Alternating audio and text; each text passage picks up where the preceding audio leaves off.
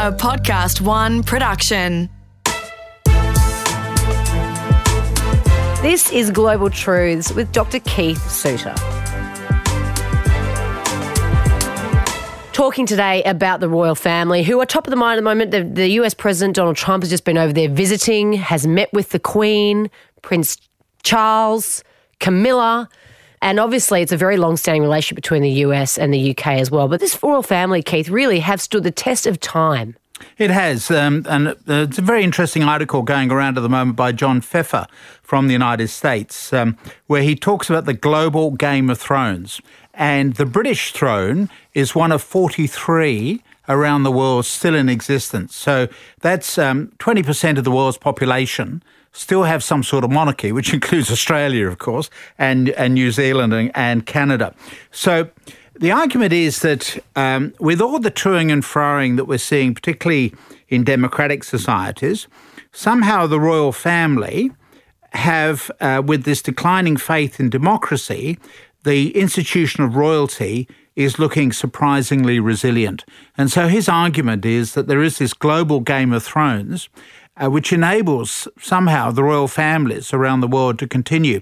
If you think back to uh, the end of World War One, we saw the collapse of many of the royal families in Europe. So the the Russians were shot. Um, the German uh, uh, emperor went into exile, died in exile, and was never replaced. Although there are certain members of the German aristocracy still in existence, but they don't get any special treatment. So the same, of course, for the Austrian Hungarians. So we see this dramatic decline in European royalty. Uh, 100 years ago, almost exactly to this day.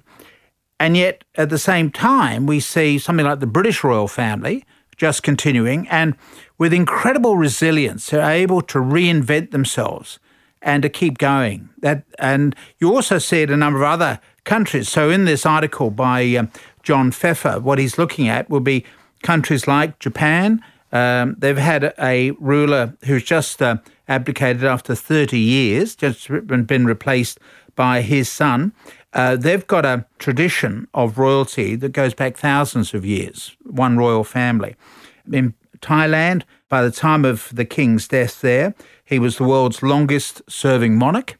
And he also um, was highly regarded. In fact, you're not allowed to criticize the monarchy if you're in Thailand. God, that's why every Thai place you go into, a restaurant or otherwise, there's always got a photo of the king. Absolutely. And Absolutely. all the royal family, and then Yep. flowers and a shrine to Yeah. them. So for me, it's fascinating that with all of this change that's going on in the political sphere, royals seem to provide this sense of stability. And I've got to say, as someone who teaches young Americans, uh, the Americans are absolutely obsessed with the British royal family, including young Americans. I, I deal with 20 year olds, and they love reading about the British royal family.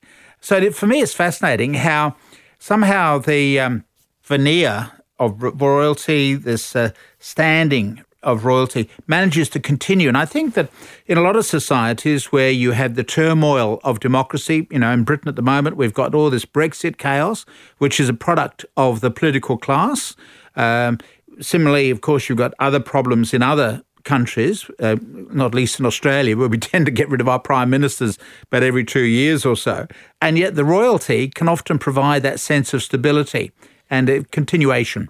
So it's interesting, though, um, Keith, and you and I were talking off air about this, but the royal family in Britain was on the nose for quite a period of time, some decades ago, and they did reinvent themselves and have continued to reinvent themselves and, and acknowledge, and I think it was Queen Elizabeth who acknowledged the importance of changing with the times, because otherwise they were going to go under. If they stuck with some of their traditions, that was, it was just wasn't in step with society. Absolutely. In fact, uh, if you go back to the time of Queen Victoria, so we're back in the 1830s, the Times of London um, actually talked about the death of the then monarch, saying, well, that's good. Glad that he's gone.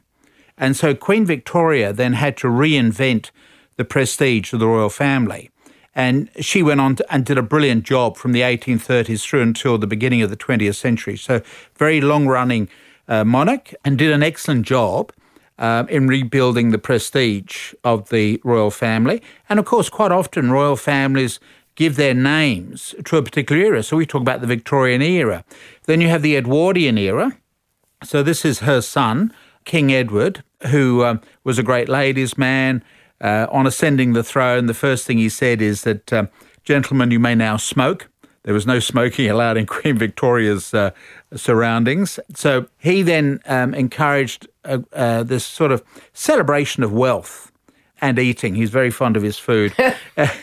and then uh, for World War One, we get King George V, um, who a very doer person, a very ordered, very controlled sort of person, almost reacting against his father in the same way that his father reacted against his mother, Queen Victoria.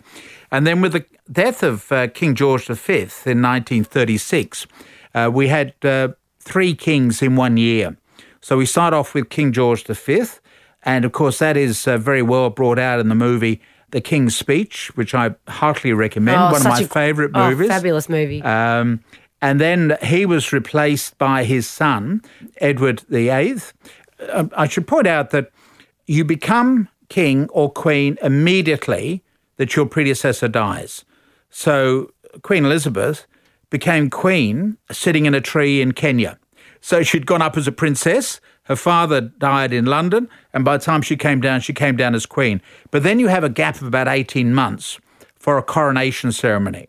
Uh, but strictly, this guy, uh, Edward, became king immediately that his father died. Um, and this is the he's one- Playboy one, right? Sorry? This is the Playboy the one. Playboy one, who would have been a disaster. My folks um, work on the royal estate at Windsor, and I always give this warning to my American students, particularly if they're going to earn big salaries and employ household staff. Mrs. Simpson, the girlfriend of the, the king, Who and was later the American. wife, who's an American, married before, very unsavory sort of. That's why they didn't want him to remarry to Exactly. marry her. She had a very colourful background. The intelligence file on her has still not been made available to the public. She also a Nazi, wasn't she? Or She had relationships. She had relationships. very with- friends with you. She she was had intimate friends all over the place. Um, so she treated her staff badly. The domestic staff talked to the staff at Windsor, and then they, or one of them, tr- talked to their grand nephew, that's me, who in turn talks to my American students. So I say be very careful about how you treat uh, your staff because they will talk about you. So I'm still talking about the um, appalling behaviour of Mrs. Simpson, which is also, by the way, picked up very briefly in that movie, The King's Speech. Uh, she was she was not a particularly pleasant person. So he so And by the way, The Crown, that the series on Netflix, The Crown, Oh, that's right. been viewed like billions of times, Yeah. hugely successful. That delves into it as well. Right. So he then abdicates in December of that same year, 1936, gets replaced by uh, his brother, who never expected to be king, and that's what the King's Speech is all about. This is the person who never expected to get that job. And then he begins the rebuilding of the prestige of the royal family and made it a very middle class institution. So the focus is upon work. So he had a playboy brother, he had a playboy grandfather, but King George VI, the late king, decided he was going to make it a middle class institution. And so the emphasis is upon work. And look at the Queen to this day, into her 90s, still working hard. So it's really very interesting that, that work, diligence, um, not being a playboy is a very key factor now for rebuilding the prestige of the royal family. And then when the Queen inherited the post early on, really, in the 1950s, um, because the stress of being king, particularly going through World War II, it really prematurely killed the king. Uh, so she becomes queen and continues this middle class nature of the royal family. She lives in grand palaces, but it's still a very middle class institution with the emphasis upon work. So if you were to get chatting to the queen and ask her what is the purpose of life, she would say it is to do one's duty. Yeah, and a bit one dimensional, by the way. But there was a period where, because they're quite conservative, or they were very conservative. I mean, you could probably still say the same thing about them, but they were too conservative for their time, Keith. And there was a period where Elizabeth just went, "Oh dear, we have to, Well, we this have was to over the death ourselves." of Princess Diana, which was brought out, again brought out very well in a movie, um, because the Queen was carrying on as you do throughout all crises. You keep calm and carry on. They had misjudged the mood of the general public. The British had changed. The tough people who won World War II have gone, or largely gone. Some of them, like my father, still around in his 90s.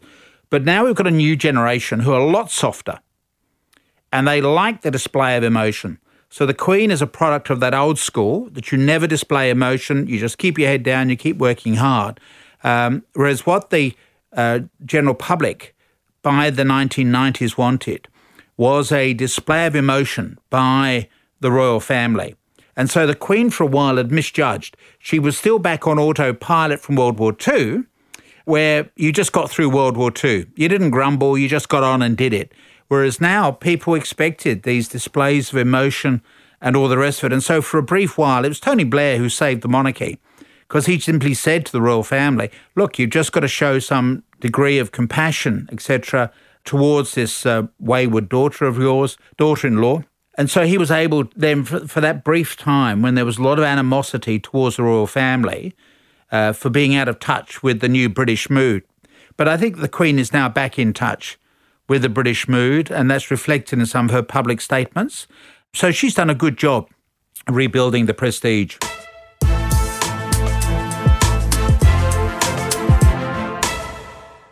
This is Global Truths with Dr. Keith Suter, talking today about how, well, royals around the world, how they've stood the test of time and how, in fact, they seem to be in an era where politics is changing very rapidly and moving quite to the right wing, let's say, globally, that, that, that the monarchs still seem to be very popular and this sort of sense of consistency is there um, in societies around the world. The British monarch, we've just been talking about at length, have really stood the test of time and more popular than ever, thanks to Kate coming along and then Meghan coming along.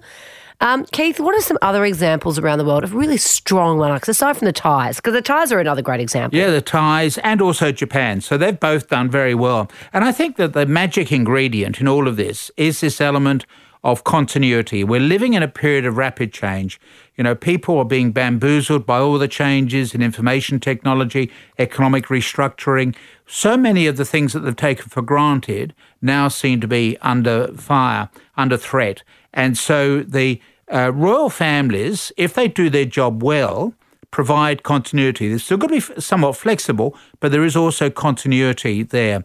Um, and that's a sense of reassurance to people. That's one constant in their lives when you have so much change going on around you. So that's an important role of the royal family. And it's particularly when it's interesting, uh, a case of the United States where when you look at the creation of their dynasties, they don't seem to last very long. So there are two ways of creating a dynasty in the United States. Obviously, they don't have a royal family, but they do have dynasties. So one of them are financial dynasties. You know, you get the really big families. And yet, what is interesting is that usually by the third or fourth generation, much of that money has gone. It's been squandered. So you get parents, grandparents, etc., working very hard. The grandchildren, great grandchildren come along, and they just want to spend it. They're not going to be working hard.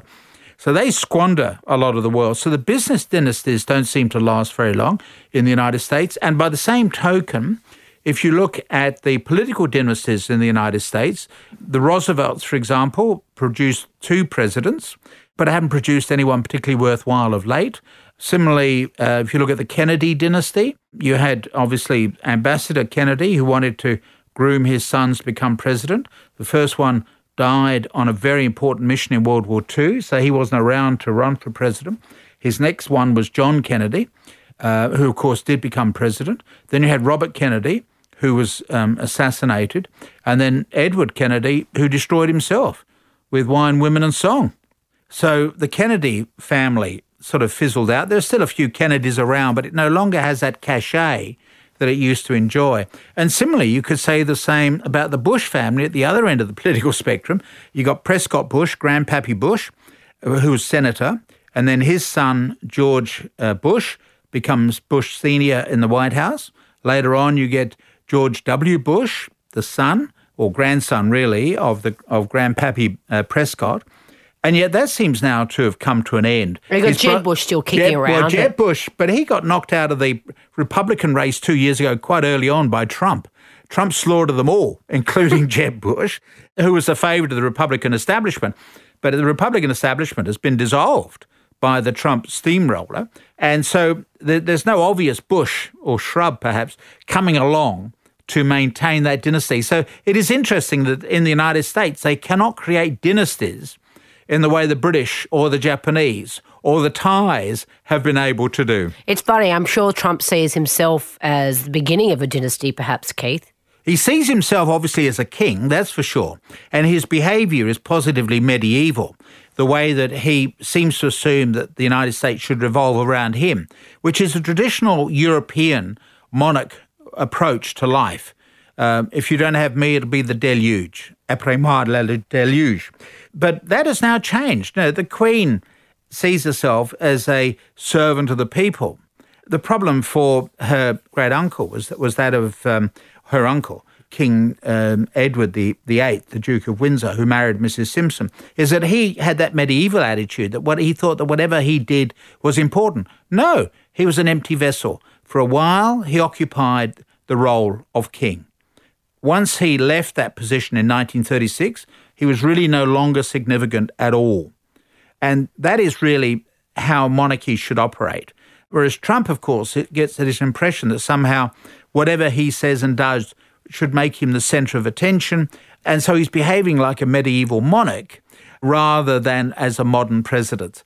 Uh, so I think mixing with the Queen will give him bad ideas. but speaking of the British royal family, just very quickly, Keith, how much of the um, resurgence in popularity is due to Kate and Meghan?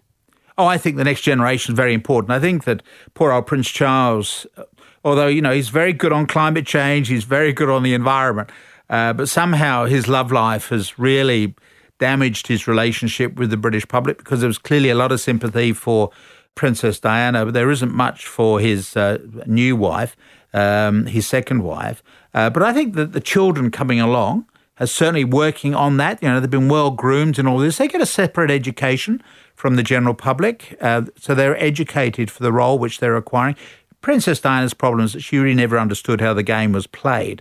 Uh, whereas I think that the um, others, the next generation coming through, are well aware that it's up to them to maintain the prestige of the royal family. And on current accounts, they're doing very well indeed. So the, the future for monarchs around the world seemed somehow or other in this modern era somehow assured. At least if you look at Britain, Thailand, Japan, there's no real movement to get rid of those. And even in Australia, you know, where we've got a Republican movement, a lot of people uh, disagree over whether or not to have the Queen or King as the head of Australian state. But you know, it's not a really big issue. You're not going to fight an election on that issue. Uh, people much rather argue about taxation reform or housing, uh, things that are closer to home, not on whether or not we're going to become a republic. And the same thing in New Zealand, where Maori have their own kings and queens. They are definitely not Republicans over there. Um, and even the Canadians um, still seem to have a, uh, an interest in the royal family. So, yes, I think that the British royal family will continue to be around for quite a while. This has been Global Truths with Dr. Keith Suter. It's recorded in the studios of Podcast One. Producer is me, Kate Mack. Production assistance by Liv Proud. Audio production by Darcy Thompson. And for more episodes, head to podcastone.com.au or download the Podcast One app.